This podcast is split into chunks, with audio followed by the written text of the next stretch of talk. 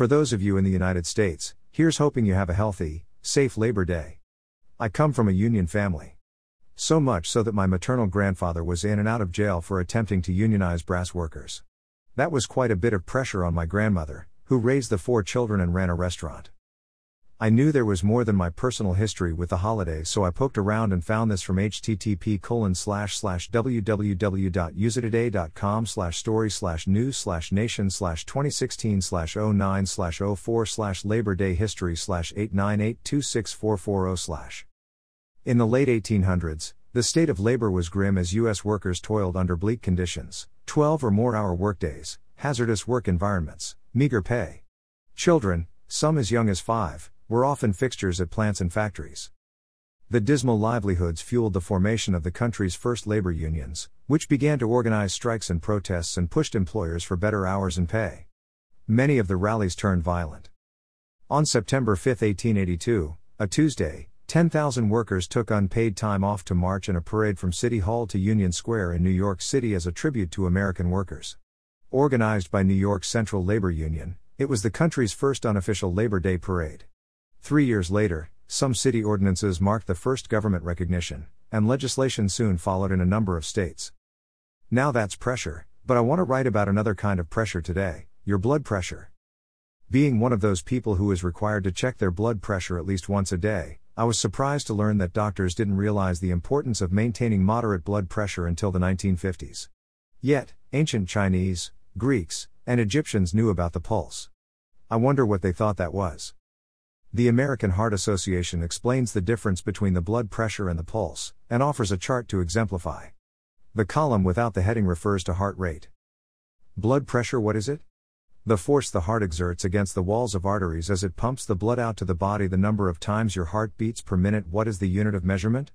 mHg, millimeters of mercury BPMs, beats per minute. What do the numbers represent? Includes two measurements. Systolic pressure. Top number, the pressure as the heart beats and forces blood into the arteries. Diastolic pressure.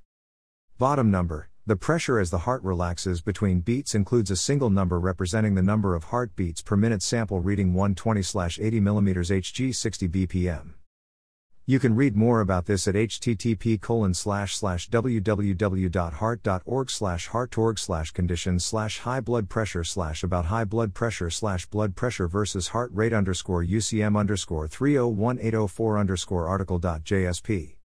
According to Withings, a French company that sells blood pressure monitoring equipment, at http colon slash slash blog.withings.com slash 2014 slash 05 slash 21 slash the history of blood pressure slash the first study on blood circulation was published in 1628 by William Harvey, an English physician.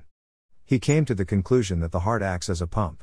At that point, it wasn't clear that blood circulated, but after a little calculation, he was pretty sure that blood is not consumed by the organs.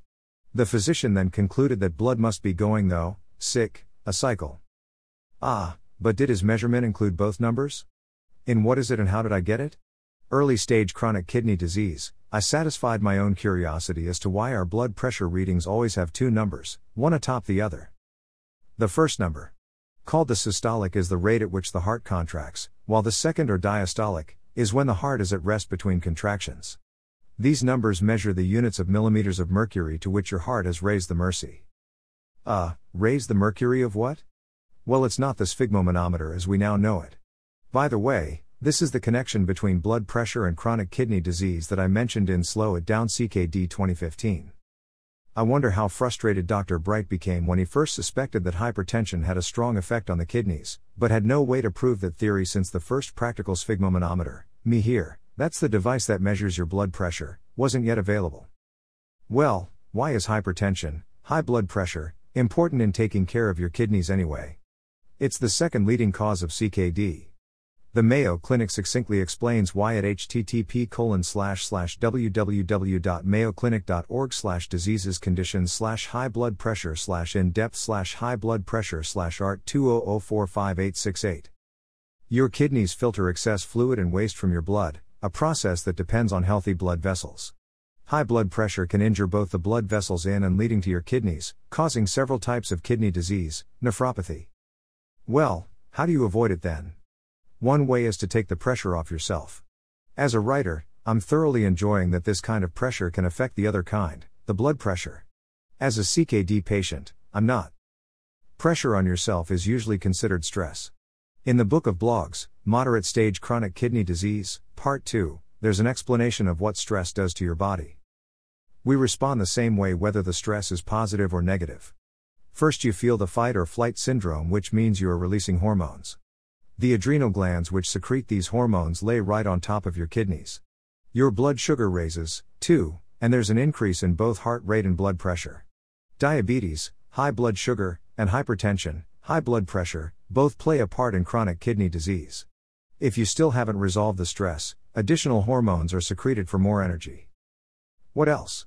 This list from the American Kidney Fund was included in the book of blogs, Moderate Stage Chronic Kidney Disease, Part 1. Eat a diet low in salt and fat. Be physically active. Keep a healthy weight. Control your cholesterol. Take medicines as directed. Limit alcohol. Avoid tobacco. Why am I not surprised at how much this looks like the list for healthy kidneys? I was just thinking, what better day to start working on this list than Labor Day? Until next week. Keep living your life.